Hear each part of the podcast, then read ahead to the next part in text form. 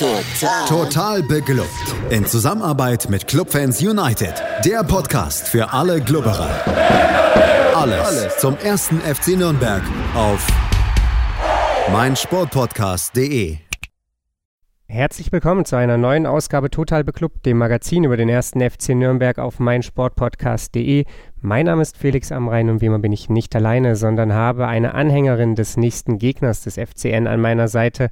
Der nächste Gegner, das ist der SV Darmstadt 98 und meine Gästin ist in guter Tradition Lea. Hallo Lea. Hallo Felix. Ja, Lea, ich habe gerade eben schon zu dir gesagt, zu meiner Überraschung ist Thorsten Lieberknecht und Darmstadt 98 oder vielmehr Darmstadt 98 unter Thorsten Lieberknecht, so rum wird ein Schuh draus, weiterhin ja, die Torgarantie der Liga, möchte man sagen, nachdem ja letzte Saison keine Mannschaft sowohl dann geschossene Tore als auch bekommene Tore zusammengerechnet mehr äh, Spektakel bot als Darmstadt 98 unter Markus Anfang, ist es auch diese Saison nach elf Spieltagen so, dass in keinen Partien mehr Tore fallen als bei euch. Ich persönlich habe das irgendwie gar nicht erwartet, weil ich Thorsten Lieberknecht irgendwie nicht so als Offensivtrainer in meinem Kopf verbucht habe, auch wenn es da mal so eine Saison bei Braunschweig gab, als Braunschweig alles kurz und klein geschossen hat. Aber das ist, glaube ich, auch zehn Jahre her. Äh, wie ging es dir und wie groß ist deine Überraschung, dass Darmstadt äh, ja weiter für Spektakel steht?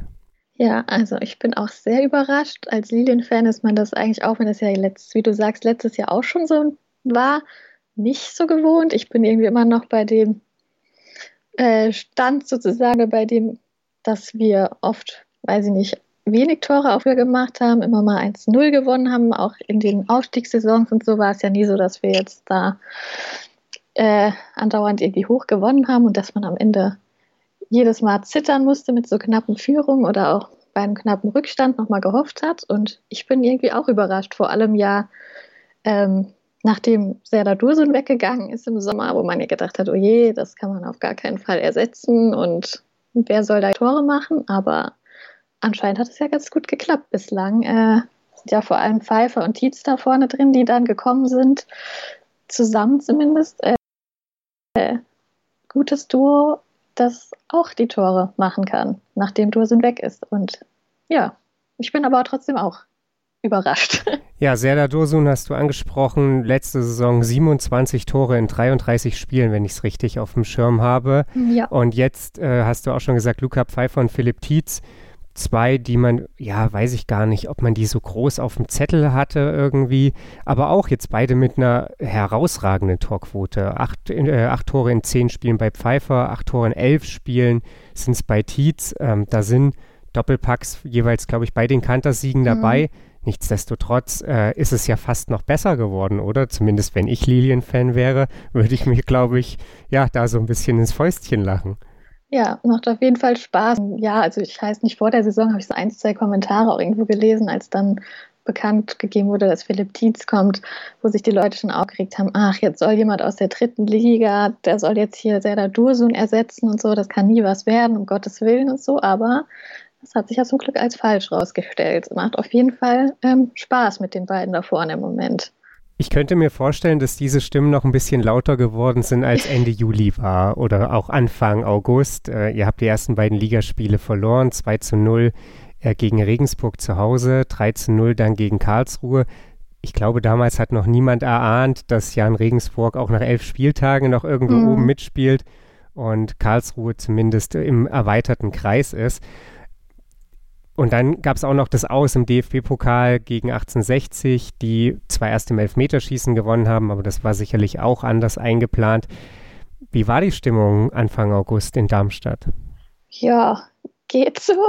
Also ich war das erste Spiel auch im Stadion da, wo ja noch so teilweise Fans zugelassen waren. Und ähm, ja, da war schon sehr ja, wurde schon auch ein bisschen gemeckert und so am Anfang noch und war es ein bisschen schleppend. Ähm, aber dann irgendwie kam ja die Wende und jetzt war ich das nächste Mal im Stadion, jetzt gegen Bremen, das äh, letzte Heimspiel, was dann so ziemlich das Gegenteil von dem war, wie es dann Spaß gemacht hat wieder und so. Aber ja, am Anfang war es schon noch sehr kritisch und so, aber da waren ja auch in den ersten Spielen einige Ausfälle dann noch gewesen, weil ja irgendwie, weiß ich nicht, wie viele Spieler in Quarantäne mussten wegen Corona-Fällen und nicht geimpften Spielern und so weiter, was am Anfang, glaube ich, schwierig war. Und als sich das dann so ein bisschen gefunden hat, wurde es irgendwie so Stück für Stück besser und jetzt äh, hat es die letzten Wochen richtig Spaß gemacht. Ja, das ging dann der Knoten auf, würde ich sagen, am dritten Spieltag. Das war das erste mhm. sehr, sehr deutliche Ergebnis. 6 zu 1 wurde da Ingolstadt aus dem Stadion geschossen.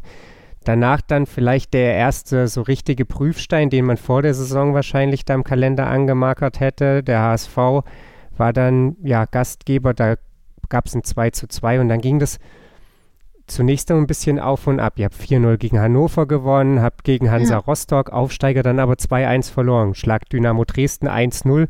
Totales Ausnahmespiel in dieser Saison bei, bei Darmstadt. Verliert dann gegen Heidenheim. Schießt dann Sandhausen wieder ab, schlagt Bremen sehr souverän und spielt gegen ein doch sehr strauchelndes Holstein Kiel jetzt wieder 1-1. Ich habe so ein bisschen das Gefühl, dass dieser Mannschaft gar nicht viel fehlt, um richtig oben dabei zu sein, aber eben so ein Stück weit Konstanz. Ist das eine Einschätzung, die du teilst oder ist das ja letzten Endes dann vielleicht auch noch ein bisschen zu früh, um das zu beurteilen? Mhm. Ja, ich glaube, es ist noch ein bisschen zu früh. Also zum Beispiel gegen Rostock und Heidenheim, die Spiele, die da verloren gegangen sind, das war ja, glaube ich, beides 2-1, sehr knapp. Da hätte man vielleicht auch noch einen Ausgleich schaffen können. Jetzt gegen Kiel war es ja auch so, dass da vielleicht auch noch was hätte gehen können, aber hat dann halt nicht geklappt. Ich, äh, ja, ist auch die Frage bei der Konstanz, äh, sind das dann die Ausreißer mit den ganz vielen Toren gewesen oder die anderen knappen Spiele, die man verloren hat? Also ich glaube, es ist noch ein bisschen früh. Jetzt kommen ja auch noch äh, richtig bei in den nächsten Spielen jetzt fehlen ja auch noch ein paar von ganz oben Gegner. Es kommt dann ja jetzt erstmal nach Nürnberg noch Schalke und St. Pauli direkt. Also da wird man auch noch mal so ein paar große Prüfsteine, wie du es vorhin gesagt hast, über den HSV hat man ja da auch nochmal, wo man nochmal sieht, vielleicht in den nächsten Wochen, wie könnte wo könnte es hingehen. Jetzt, Im Moment habe ich so gar kein Gefühl dazu. Bin mal sehr gespannt auf jeden Fall. Ja, drei der ersten vier in der Tabelle, mhm. jetzt die nächsten drei Gegner, durchaus ja, die Möglichkeit eben ganz oben reinzuspringen oder dann da auch ein bisschen den Anschluss zu verlieren. Ist es so, dass du hast gerade gesagt, du weißt noch nicht so richtig, sind diese Spiele mit vielen Toren, vielleicht auch die Ausreißer. Trotzdem kommen ja solche Spiele nicht irgendwie zustande. Hast du das Gefühl, dass sich die Mannschaft, wenn es einmal läuft, dann auch so einen richtigen Rausch reinspielen kann? Ja, irgendwie schon. Also es ist nicht mehr so, dass man jetzt, wenn man dann führt, so auf Ergebnissicherung oder so geht, sondern dass trotzdem weiter gepresst wird, habe ich das Gefühl, und man echt Bock dann drauf hat, die Führung nochmal auszubauen und dann läuft es irgendwie und dann fallen noch mehr Tore als jetzt. Gut, in dem Spiel gegen Bremen hat man ja dann zum Ende der ersten Halbzeit, kurz vor der Pause, ähm, das 1-0 gemacht und dann nach der Pause hatte ich schon so eine kurze Zeit das Gefühl, ach, jetzt ist, war es ein bisschen umgekehrt wie Anfang der ersten Halbzeit, dass Bremen dann doch noch mal ein bisschen kam, aber irgendwie hat man da dann gut, doch stabil gestanden und dem Stand gehalten und dann mh, hm, noch zwei Tore gemacht und auch irgendwie dann so leicht Bock gehabt, das auf jeden Fall zu gewinnen und da noch mehr zu holen, als jetzt irgendwie versuchen, das 1-0 so lange wie möglich zu halten oder sowas. Ich früher öfter das Gefühl hatte, dass dieses Jahr ja, ein bisschen anders bislang rüberkommt. Ist dieses Bremen-Spiel vielleicht auch das, das so ein bisschen als, ich sag's mal, Muster vielleicht dienen sollte, wenn man jetzt auf die kommenden Spiele schaut? Denn diese Kantersiege, die waren ja durchaus gegen Teams aus dem unteren mhm. Tabellendrittel. Jetzt hat man aber mit Bremen ja eine Mannschaft geschlagen, die zu dem Zeitpunkt so auf Augenhöhe in der Tabelle war. Jetzt mittlerweile sind es ein paar Plätze, die dazwischen liegen, aber es ist ja auch keine Welt. Ähm, ist das so ein bisschen das, woran du vielleicht die, die Leistung der Mannschaft auch messen würdest, dass wenn sie das auf den Rasen bringen, du sagst, okay, dann, dann bin ich damit zufrieden, weil dann haben sie das gegeben, was sie können. Und wenn es dann eben nicht sein soll, dann waren die anderen halt besser. Ja, finde ich, kann man sehr gut so sagen, wie du das gerade erklärt hast. Finde ich auch. Also, wie gesagt, das hat mir gut gefallen. Man hat da ganz oh, leck mich äh, doch am Arsch. gespielt in der ersten Halbzeit, stabil und auch dann in der zweiten Halbzeit, als natürlich dann auch ein Gegner, der ähnlich stark ist, dann nochmal eine Zeit hat, wo der auch kommt, dass das man das ähm, konzentriert weitergespielt hat und dann ähm, nochmal so ein bisschen aufgedreht hat, Das, äh, ja, kann man so sagen, wie du das erklärt hast, finde ich sehr gut, ja. Jetzt ist es so, dass Freitag 18.30 Uhr dieses Spiel angepfiffen wird und zu meinem Wohlwollen ist diese Ansetzung nicht unbedingt. Ähm, ja. Ich glaube, du wirst es etwas anders sehen.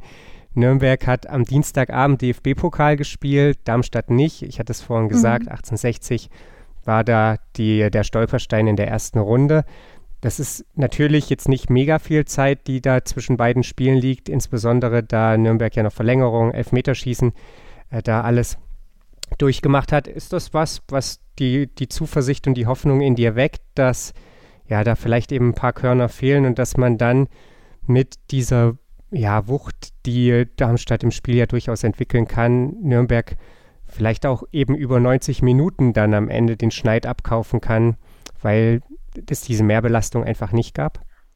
Ja, schwierig. Ja, das kann natürlich so sein. Also ich fände es natürlich schön, aber da ist nicht das ja was, was man dann immer so sagt, ob das dann an dem Tag tatsächlich einen Ausschlag gibt oder was wie sonst die Tagesform ist, ist natürlich eine andere Frage, aber ja, ich hoffe natürlich, dass es ein kleiner Vorteil sein kann, aber die Ansetzung ist da natürlich tatsächlich, hat mich auch äh, überrascht, als äh, mir das bewusst war, dass Nürnberg ja diese Woche noch Pokal spielt, dass das dann am Freitag direkt ist, ja. Inwiefern guckst du ja jetzt eben auf, auf wir haben es schon so ein bisschen angesprochen, auf diesen Spielplan, dass eben Nürnberg, Schalke, St. Pauli da kommen. Nürnberg ungeschlagen bisher in der zweiten Liga, hat jetzt zwar ein bisschen diesen ungeschlagenen Nimbus durch die Niederlage im Elfmeterschießen äh, verloren, sofern man das denn am Ende wirklich als Niederlage mhm. in, in dem Sinne zählen möchte. Ja, wie, wie positiv bist du gestimmt, wenn du auf das FCN-Spiel, aber natürlich auch auf die beiden danach schaust? Ja, also mir war das gar nicht bewusst, bis ich vorhin hier äh, in der Vorbereitung mal geguckt habe, ähm, gegen wen du eigentlich als nächstes spielen. Also ich wusste, dass danach Schalke kommt, aber dass noch St. Pauli dann direkt auch danach kommt, das war mir bis vorhin gar nicht äh, bewusst. Ähm, ja, eigentlich ganz zuversichtlich. Also ich finde, jetzt kann man mal sehen in den nächsten Spielen dann, was geht jetzt eigentlich? Geht sogar noch was nach oben oder geht es nicht? Also hat jetzt nicht so viel zu verlieren, finde ich erstmal. Ähm, Klar, ist natürlich alles eng. Ist natürlich auch immer da in der zweiten Liga ja beieinander und da kann natürlich schnell nach oben oder auch nach unten was passieren. Aber ja, eigentlich sagt, ich habe gar nicht so ein bestimmt super gutes oder super schlechtes Gefühl jetzt, sondern nun einfach so äh, mit einer Vorfreude jetzt auf ein paar coole Spiele, äh, in denen man mal gucken kann und sich mal messen kann, was jetzt noch so drin sein könnte vielleicht. Ja, das ist sicherlich keine schlechte Herangehensweise, auch vor dem Hintergrund eben, dass da eben es in beide Richtungen sehr extrem ausschlagen kann ähm, und dann eben wahlweise sehr viel Euphorie entsteht oder vielleicht auch etwas, ja, äh, trüberes, ja. ja. Stimmungsbild passend zur Jahreszeit ja. dann irgendwie. Was glaubst du, äh, wenn du ja jetzt vielleicht auch so ein bisschen weiter schaust, wo die, wo die Reise vielleicht für Darmstadt hingehen kann. Letzte Saison oder die letzten beiden Jahre, muss man ja sagen, waren jetzt schon auch relativ viel Umbruch in Darmstadt, zumindest so aus meiner entfernten Perspektive. Erst eben der Abgang von Gramozis, jetzt dann letzte Saison der Abgang von Anfang, dazu eben dann auch so Abgänge wie Dursun. Das ist äh, ja dann ja irgendwie auch immer schwierig, langfristig was aufzubauen, mit dem man dann vielleicht auch wieder Richtung erste Liga oder zumindest eben ja Aufstiegsplätze oder erweiterte Aufstiegsplätze schielen kann. Was, was sagt so dein Gefühl für, für die nähere Zukunft oder ist das aktuell einfach in Darmstadt schwierig zu beurteilen? Ja, schwierig zu beurteilen. Ich hoffe mal, dass Thorsten Lieberknecht nicht auch im Sommer wieder weg ist, wie die letzten Jahre immer, sondern dass das mal passt. Aber habe ich eigentlich ein ziemlich gutes Gefühl, dass er ein Typ ist, der sehr gut zu den Lilien passt. Das jetzt auch schon öfter geäußert wurde. Und dass man vielleicht dieses Jahr mal so sich jetzt da in dem Bereich, in der Tabelle, wo wir jetzt gerade sind, vielleicht bleiben könnte, eine gute Saison spielt, die Spaß macht und dann einen Trainer hat, der länger da bleibt und nicht, wie du sagst, wie es in den letzten Jahren ja tatsächlich war, immer im Sommer irgendwie einen Umbruch hat und sich erstmal neu zusammenfinden muss, sondern dass das mal ein bisschen zusammenbleibt und man dann nicht diesen Vorlauf hat am Anfang der Saison. sondern was hat, was schon zusammen da ist, was man aufbaut, langfristiger, längerfristig und dass das mal länger so weitergeht. Und dann, ja, dass man sich dann in dem oberen Teil der zweiten Liga vielleicht etablieren kann und nicht immer erst mal im ersten Drittel der Saison äh, oder bis zur Hälfte wie jetzt die letzten ein, zwei Jahre Sorgen hat, dass es auch nach unten noch so eng ist und gehen könnte, sondern dass man das erstmal ein bisschen sich davon verabschiedet und dann mal guckt, was kann mal irgendwann vielleicht wieder nach oben passieren, aber eigentlich wäre es schon cool, einfach erstmal da zu bleiben, wo man jetzt ist und ja, was aufzubauen, was nicht sich im Sommer wieder auflöst, so halb. Das passt ja letzten Endes dann auch ganz gut so zu den, ich würde sagen, Vorstellungen, die der Verein von der näheren Zukunft hat. Es gab jetzt äh, ja die, die Bilanz und die ist zu meiner Überraschung positiv ausgefallen. Also das, ich weiß mhm. gar nicht, ob das irgendein anderer Verein noch, noch zustande gebracht hat, aber ihr habt Gewinn gemacht trotz Corona, äh, eben weil viel gespart wurde. Es kam dann gleich so der Wermutstropfen mit rein. Äh, nächste Saison gibt es wahrscheinlich aber drei bis vier Millionen Verlust, nachdem es jetzt zwei Millionen plus waren. Aber auch insgesamt sagt der Verein, wir wollen die Top 20 herausfordern, wir wollen uns langfristig in der Spitzengruppe der zweiten Bundesliga etablieren. Ähm, das müsste ja dann sehr zu deinem Wohlwollen sein, weil es sehr deckungsgleich mit dem ist, was du sagst. ja, genau. Ja, dann bin ich gespannt, wo die Reise hingeht. Äh, letzte Frage. Wir haben schon drüber gesprochen. Darmstadt hat zwei Top-Stürmer, dazu Tobias Kempe, der ja den Nürnbergern in Erinnerung geblieben ist, weil es nicht so gut funktioniert hat, eben ganz anders als in Darmstadt. Wen muss der erste FC Nürnberg noch auf dem Schirm haben am Freitagabend?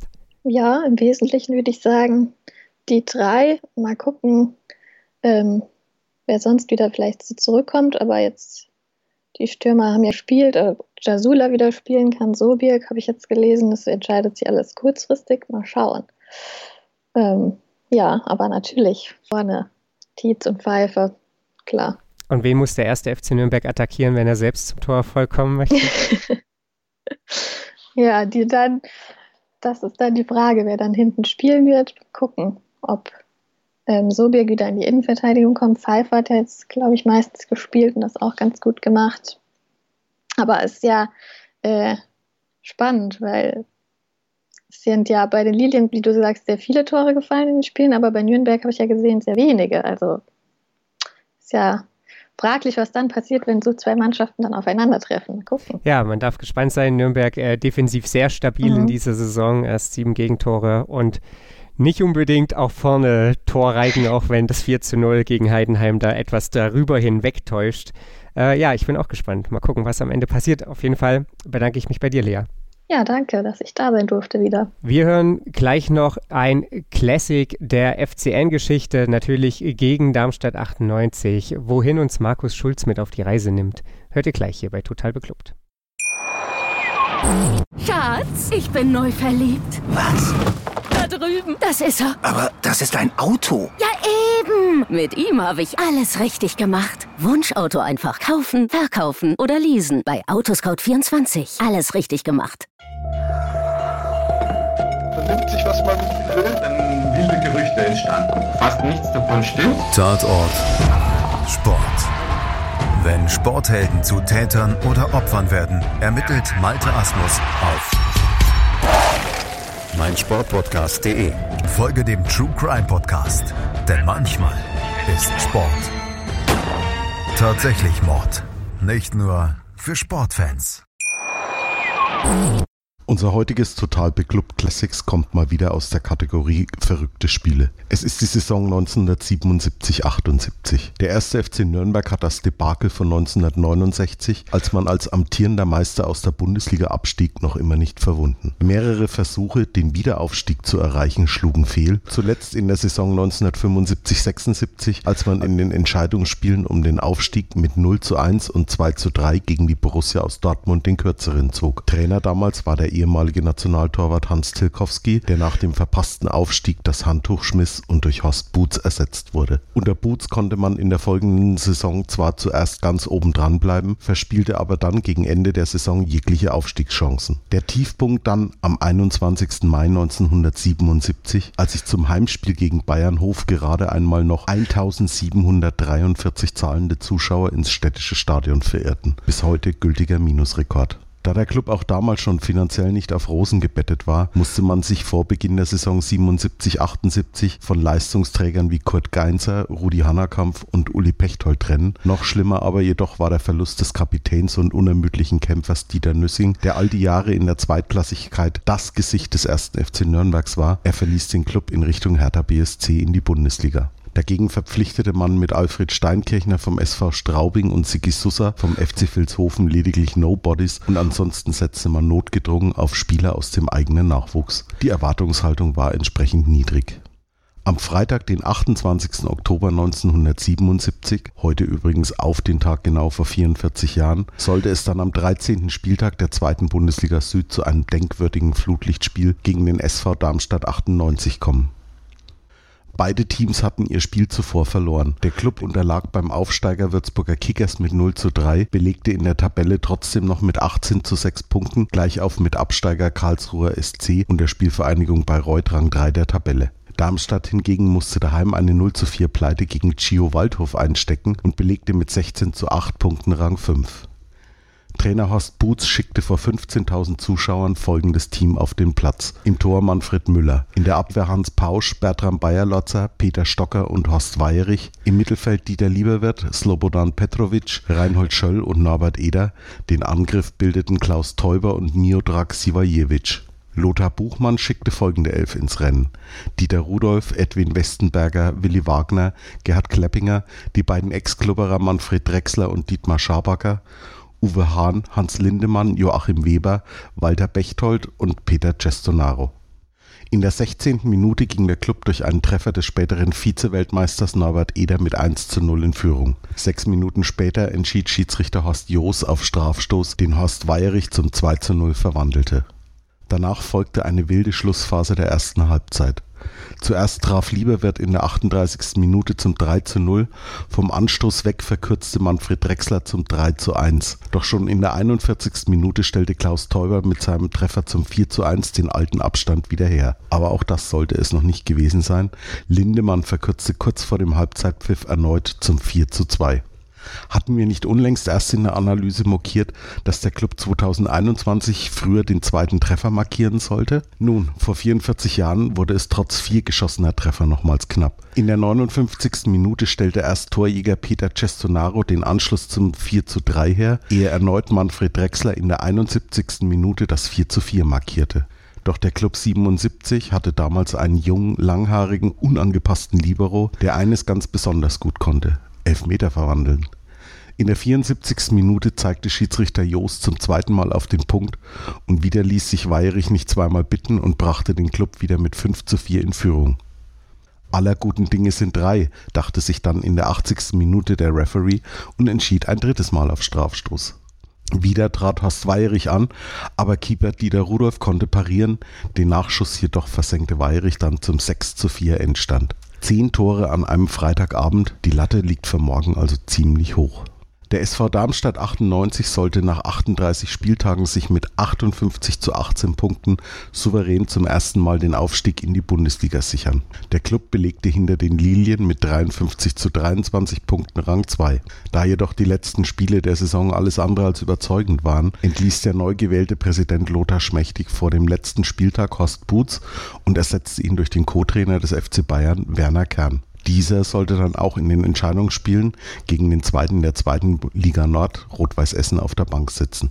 Mit einem 1 zu 0 Heimsieg und dem fast schon legendären 2 zu 2 beim Rückspiel in Essen, bei dem sich Torwart Manfred Müller mit einem gehaltenen Foulelfmeter von Horst Rubisch zum Held von Essen krönte, hatte der Ruhmreiche den Makel von 1969 getilgt und war wieder zurück in der Belletage des deutschen Fußballs. Was für ein verrücktes Spiel, in das uns Markus Schulz da mitgenommen hat. Wer jetzt übrigens denkt, vier Tore und nicht gewonnen, Das gibt's doch gar nicht. Dem sei gesagt, dass in der Geschichte der zweiten Bundesliga es sogar sieben Partien gab, in denen fünf oder mehr Tore nicht zum Sieg reichten. Das war's für heute mit dem Gegnergespräch. Wir melden uns nächste Woche dann natürlich wieder mit der Analyse zum Spiel gegen Darmstadt 98. Außerdem sind die Clubfrauen wieder Thema hier bei Total Beklubbt und wir blicken natürlich auch voraus auf das nächste Freitagabendspiel. Dann gastiert Absteiger Werder Bremen im Max-Morlock-Stadion und darüber sprechen wir natürlich hier bei Total Beklubbt. Und ihr habt wie immer die Möglichkeit, mit uns zu interagieren auf Twitter, Instagram oder Facebook. Teilt den Podcast, wenn er euch gefällt und bewertet ihn gerne auch auf iTunes. Das, wie gesagt, für heute. Wir hören uns dann nächste Woche wieder hier auf meinsportpodcast.de. Schatz, ich bin neu verliebt. Was? Da drüben. Das ist er. Aber das ist ein Auto. Ja, eben. Mit ihm habe ich alles richtig gemacht. Wunschauto einfach kaufen, verkaufen oder leasen. Bei Autoscout24. Alles richtig gemacht. Total. Total beglückt. In Zusammenarbeit mit Clubfans United. Der Podcast für alle Glubberer. Alles, Alles zum ersten FC Nürnberg auf meinsportpodcast.de. Schatz, ich bin neu verliebt. Was? Da drüben. Das ist er. Aber das ist ein Auto. Ja, eben. Mit ihm habe ich alles richtig gemacht. Wunschauto einfach kaufen, verkaufen oder leasen. Bei Autoscout24. Alles richtig gemacht.